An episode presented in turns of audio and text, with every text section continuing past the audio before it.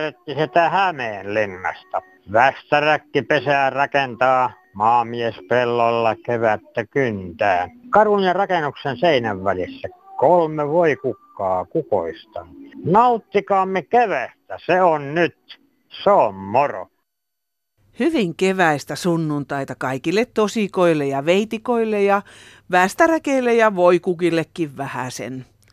Koitetaan pärjätä. Suljettujen ovien takana käy hallituksen kannunvalanta kuumana. Meillä ei sinne ole pääsyä, mutta tähän alkuun kimara mielipiteitä äänestäjien keskuudesta. Täältä Tuusulasta mummeli. Mä oon sitä mieltä, hyvä Suomen kanssa. Jos toi rinne petaa ulos tuon perussuomalaiset tuolta hallituksesta, kun Suomen kansa puoleksi haluu heitä, niin näytetään sille rinteelle, että kansa puhuu ja kansa on vielä vahva. Kiitos. Kyllä, kyllä, tuon perussuomalaiset. Nyt pitäisi pistää hallitusvastuuseen. Kyllä se siitä oikein kun pannahan vastuuseen. Sanoo ennen perän Jussikin, että pannahan vastuuseen, niin kyllä se siitä oikein on. Että tällaiset helpot äänenpainot, niin ei.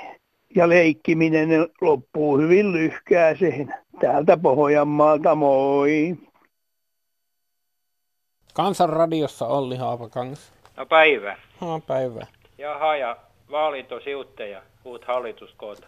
Joo, ja kohtaa seuraavat vaalit.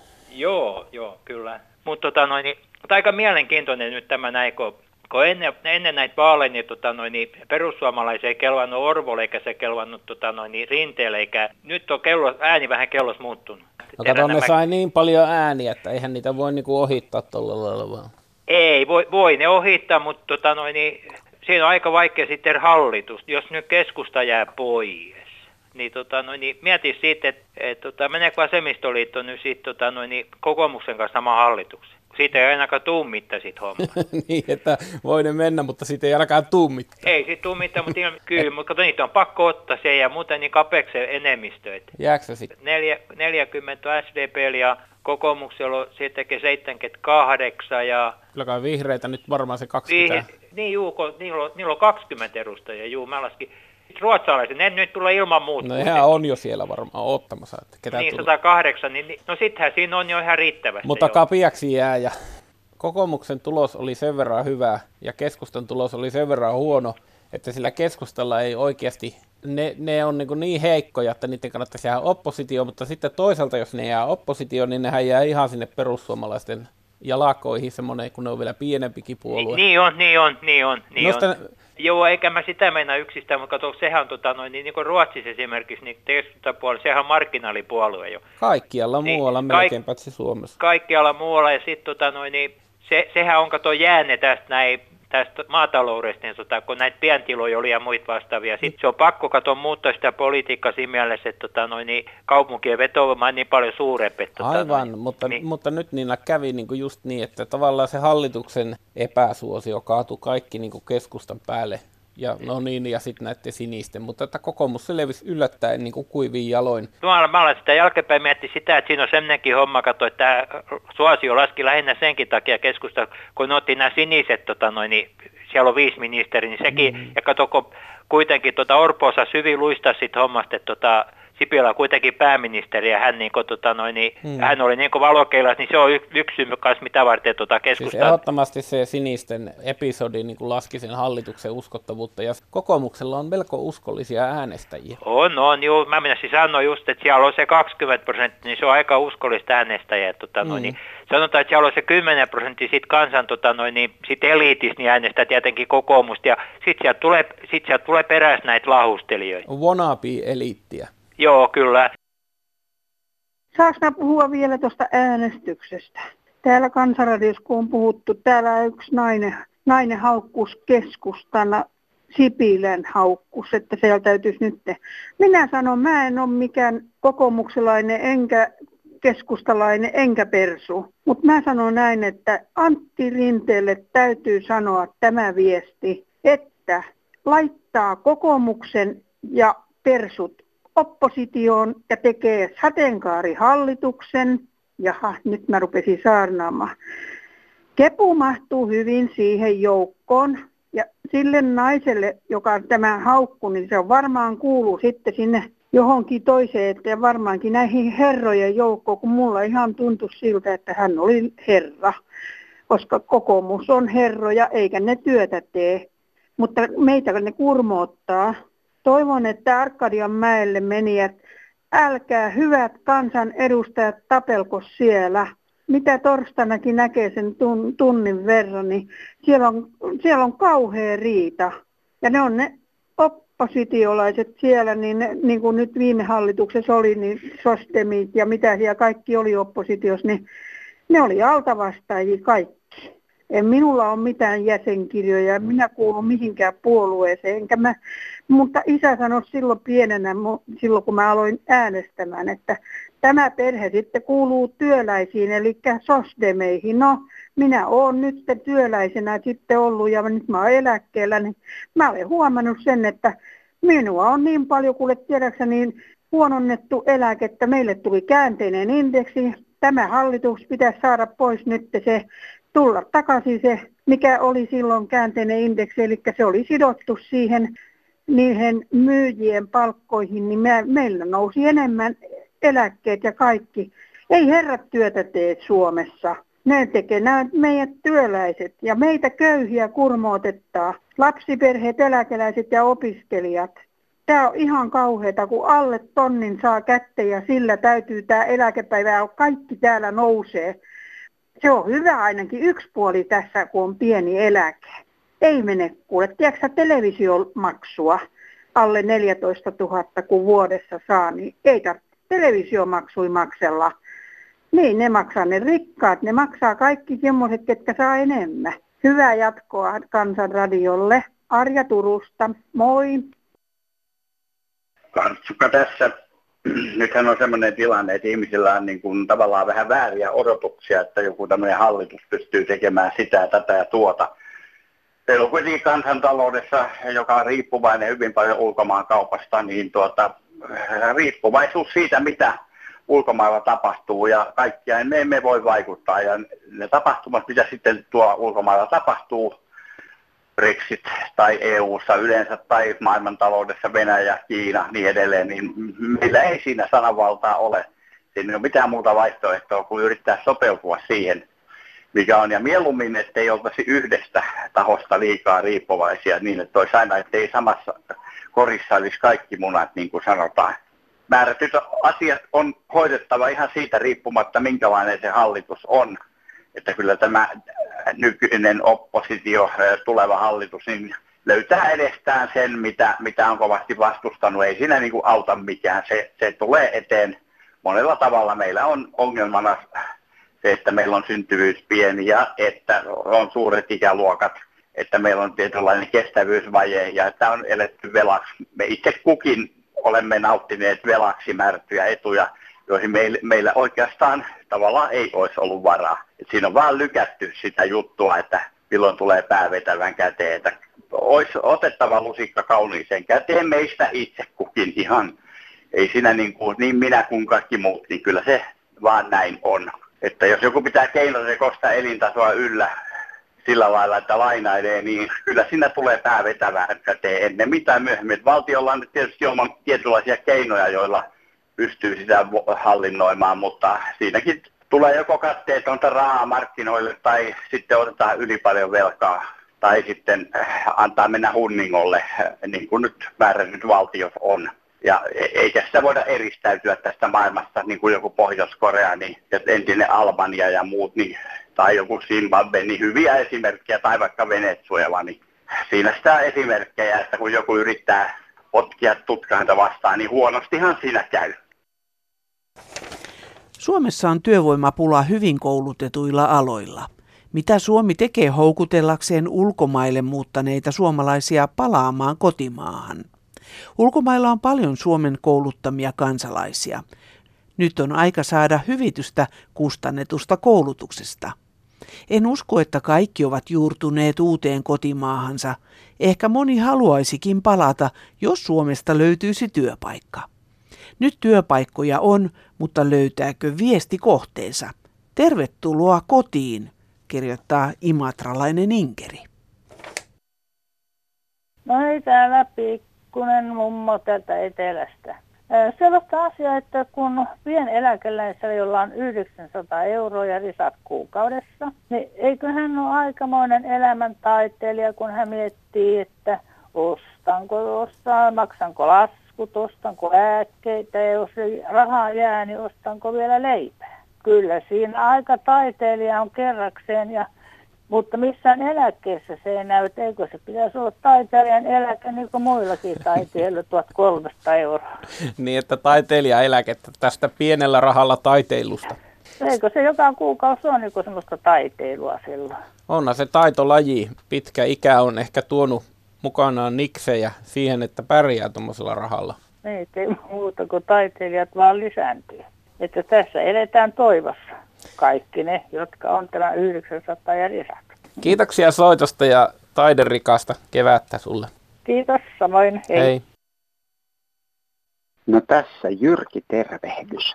Haluaisin keskustella kaikkien kansanradion radion ihmisten kanssa Kelan kuntoutuksesta. Olin tämmöisessä Kelan kuntoutuksessa ja laatukriteereitä ja valvontaa sinnekin varmaan kaivataan. Itse työelämään sisältyvät kysymykset olivat aika heppoisia ja sitten kun istutaan reumaatikkona tuossa kuntoutuksen nimissä tehdyissä luennoissa, niin nekin kesti kaksi tuntia istua ja, ja sitten tietenkin sata kalvoa ehkä ihan riittänyt siihen yhteenkään. Mutta onko esimerkiksi kuntoutuksessa teidän mielestänne, arvoisat kuulijat, jotain semmoista, mikä voisi myöskin palauttaa semmoiseen hyvään mieleen muuta kuin aina se tuijottaminen sinne sairauteen. Kyllähän me niitä lääkkeitä syömme ihan tarpeeksi. Tervehdys ja hyvää kevättä. Voidaan paremmin. Moi. Ja postilaatikosta Paikallisessa lehdessä oli ilmoitus, Exote on avannut uuden digipalvelun oirearvioiden tekoon. Ei tarvitse pankkia eikä salasanaa, ajattelin, nyt helppoa vanhukselle. Mutta vaivani kirjoitettua kysyttiin ikää. Se on 80 vuotta. Niin ilmoitettiin, että tämä sovellus on vain alle 75-vuotiaille. Mene alkuun. Miksi on opetettu asioimaan netissä? Kysyn vaan kirjoittaa Sirkkamamma. Täällä Helena Hämeestä. Hyvää päivää. Kuuntelin juuri Kansanradion. Se on ihan mielenkiintoista kuunneltavaa. Ihmiset keksivät monta asiaa, josta pitää valittaa. Ja he keksivät myös aina sen, kenen syy jokin epäkohta on. Tämä yksi mies kertoi siitä, kuinka nolo on, kun ihmiset istuu, tai miehet istuu lakki päässä ravintolassa. Olen kiinnittänyt asiaan huomiota. On ärsyttävää. Nämä miehet kertovat omalla käytöksellään olevansa sivistymättömiä muutkia. Mutta ei syy ole koulun, vaan syy on siinä, että he eivät ole saaneet kotikasvatusta, tai se kotikasvatus on mennyt kuin vesi hanhen selästä. Asia on nimittäin niin, että kyllä koulussa huolehditaan, mutta tällä hetkellä, olen itse entinen opettaja eläkkeellä, tällä hetkellä vaan opettajat ovat koko lailla voimattomia komennappa penskaa, niin on vanhemmat silmillä. Sitten toinen asia. Yksi kertoi sitä, että ruokahävikki johtuu liikatuotannosta. Minä voin lohduttaa maaseudun ihmisenä, että suomalainen maatalous ei enää juuri liikatuotantoa tuota kohta. Sitä joudutaan tuomaan muualta tällä menolla jospa ensin käytettäisiin kotimaista ja jätettäisiin ne ulkomailta tuodut pois, niin ehkä, ehkä sitten parantuisi tämäkin asia, että olisi mukaan liikaa, liikaa otettavaa ja sen takia tulisi tämä ruokahävikki. No, nämä tällä kertaa. Kiitos tästä. Hyvää kevättä. Matti Maijala tässä päivää. Päivää. Sinne tota soitteli semmoinen rouva ja kehu, että maatalouden ylituotanto aiheuttaa ilmastopäästöjä kun mun mielestäni Suomessa ei ole enää ylituotantoa. Mitä mä oon seurannut, niin ei ole puhuttu niin kuin ennen oli voivuori ja viljavuori.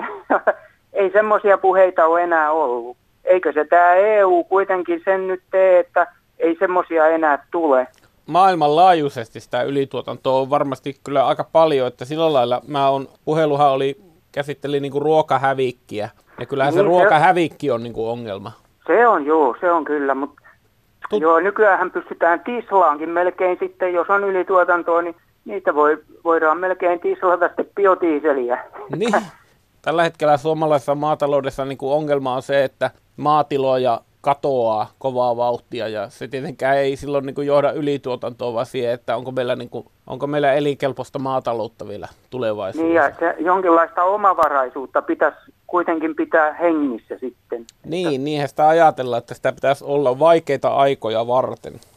Niin, se, se taitaa vaan maatalous olla sellaista, että sitä tuetaan joka paikassa e- Euroopassakin. Joo, kyllä se EU on ainakin semmoinen, että ne maataloustuet on aivan todella huomattava kuluerä Euroopan tasolla. Ja Suomi on tietenkin yksi maa, mihin niitä maksetaan, mutta maksetaan kyllä muuallekin. Niin, se tota, tuntuu vähän hassulta, että jos kaikille täytyy tukea maksaa, niin eikö sitten, jo, jos kaikille täytyy, niin eikö se sitten kannattaisi tuotteen hintaa nostaa? Se varmaan ehkä pitäisi jollain lailla räjäyttää ja tehdä kokonaan uusiksi se järjestelmä, mutta se on hirveän vaikeaa, koska kaikki on rakentunut sen järjestelmän ympärille. Ennen kuin Suomessa oli niitä pikkutiloja, niin tota, vaikka ei, ei ne tuotannollisesti ollut mi, niin kuin tärkeitä, mutta ne piti sen maaseudun kuitenkin elävänä, että, mm. että siellä oli toimintoja, mutta nykyään ne on tullut jo kaupunkiin, niin kyllä maaseudun käynyt huonosti.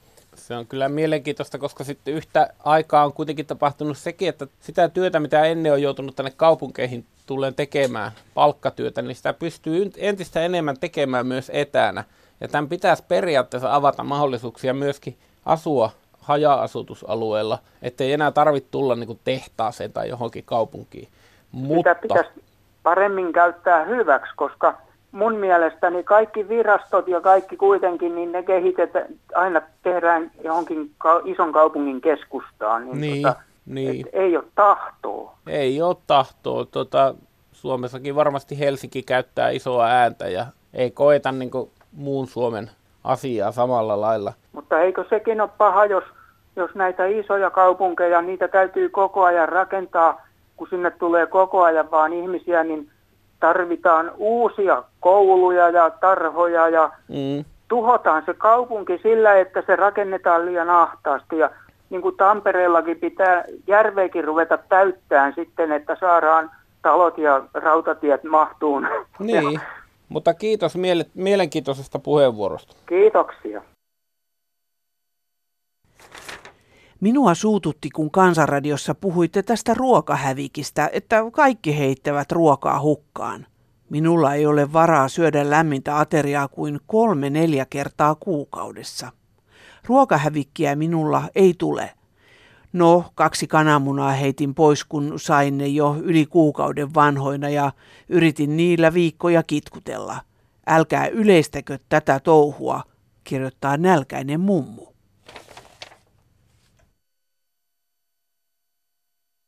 Moi, ostin akkuporakoneen. Siinä on kyllä akku, mutta semmoisiakin akkuporakoneita myydään, missä ei ole akkua.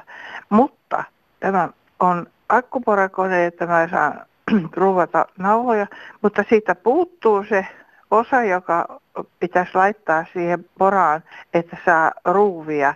Ja, ja sitten on erilaisia ruuveja ja eihän sitä tavallinen ihminen tiedä, että minkälainen siihen tulee. Että nyt mulla on akkuporakone, mutta mulla ei ole niitä juttuja, mitä siihen kuuluu siihen kärkeen, että mä saisin porattua mitään. Mutta tässä on kuitenkin akku. Nyt täytyy mennä sitten akkuporakoneen kanssa katsoa jonnekin liikkeeseen, että, että saisi niihin sopivat sitten sekä ruuvit että sen kärje. Mutta kyllä se vähän hullua on, että, että ne ei niin kuin ole valmiina. Katsotaan nyt, mitä mä selviän, mutta eihän se helppoa ole, kun naisihminen menee tyhmänä kauppaan ja sanoo, että saisinko mä tähän. ja ottaa poran mukaan. Mutta katsotaan miten käy. Heippa.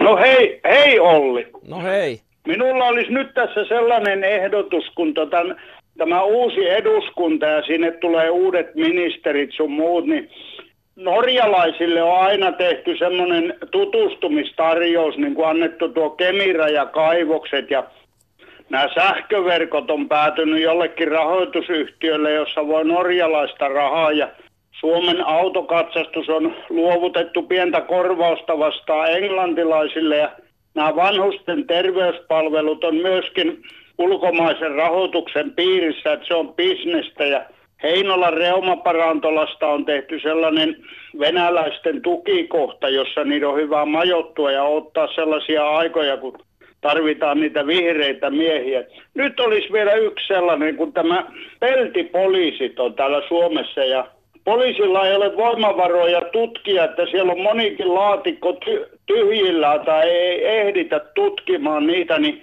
jos tämä seuraava ministeri antaisi sen pientä korvausta vastaan norjalaisille, niin ne ottaisi sen kyllä. Peltipoliisit norjalaiseen omistukseen. Niin, antaisivat sillä niin kuin samalla lailla niin kuin tuo Kemiran kaivokset sun muut, että norjalaiset on hirveän tyytyväisiä, että näinkin oppineilta ihmisiltä he saa aina jotakin. Niin tota... Joo, tuota, menisikö ne sakot, jota tämä peltipoliisi väläyttelisi, niin maksettaisiko ne sitten kruunuina Norjaa suoraan vai maksettaisiko ne euroina Suomeen, josta Suomi sitten tilittäisi ne norjalaisille? Ne vois ratkaista tuolla hallitustasolla sitten jossain illaistujaisissa. Mä veikkaan, että olisi pakko maksaa Norjaan, koska tuskinpa ne muuten se olisi sitä No ilman sille... muuta, siellähän sitä rahaa tarvitaan sitä Kemirastakin ja näistä mm, sähköverkoista mm, sun muusta. Mielenkiintoistahan se on, että tuota norjalainen raha jyllää. Toisaalta Norjalla tunnetusti tuota rahaa on, että, että se kai siinä varmaan on, plus että ne varmaan ihan, niin kuin just sanoitkin, niin tykkää Suomesta sijoituskohteena, että täällä on, tuota, täällä on hyvää yrittää kun seuraat kaikkia elintarvikepakkauksia ja pandan lakritsia ja muuta, se on norjalaisten omistuksessa, että ei me enää tarvita oikeastaan tuota maanpuolustuslaitostakaan. Norjalaisilla on täällä niin paljon omistettavaa, että kyllä ne maansa puolustaa. Niin saisivat tulla puolustamaan omia yrityksiä sitten. Tänne. Niin, ja sitten kun yksi mies valitti, että kun apteekissa on niin kauan menee aikaa, niin Täällä Soinissa on semmoinen apteekki, että siellä ilokseen istuu, siellä on niin nättiä tyttöjä. No niin, se on hienoa. No niin, ei muuta tällä kertaa, heippa. Heippa ja terveisiä Soiniin. Moi. Tällainen asia, että jos on vaikeassa leikkauksessa, tai missä nyt on äh, lonkkapolvi, niin ne laittaa seuraavana päivänä pois asu yksin. Taikka, jos on lonkkaleikkaus, niin sehän on ihan hirveätä olla siellä yksin, kun ei, jos kaatuu että joka tämmöiseen joutuu, niin se on kyllä melko heittelijättö, tai suorastaan pahempi, kun et pysty niin kävelemään eikä mitään ennen kuin siitä vähän toipuu. Okei, joo, tämä on Porvosta, joo. Kiitos, hei. Maraton treenaus Majorkalla X vuosia sitten. Lähdimme aamupalan kautta, noin viiden jälkeen saimme aamupalan Belverin linnan mäkeen harjoittelemaan sitten yhdeksän aikaa söimme kahvin ja jäätelön.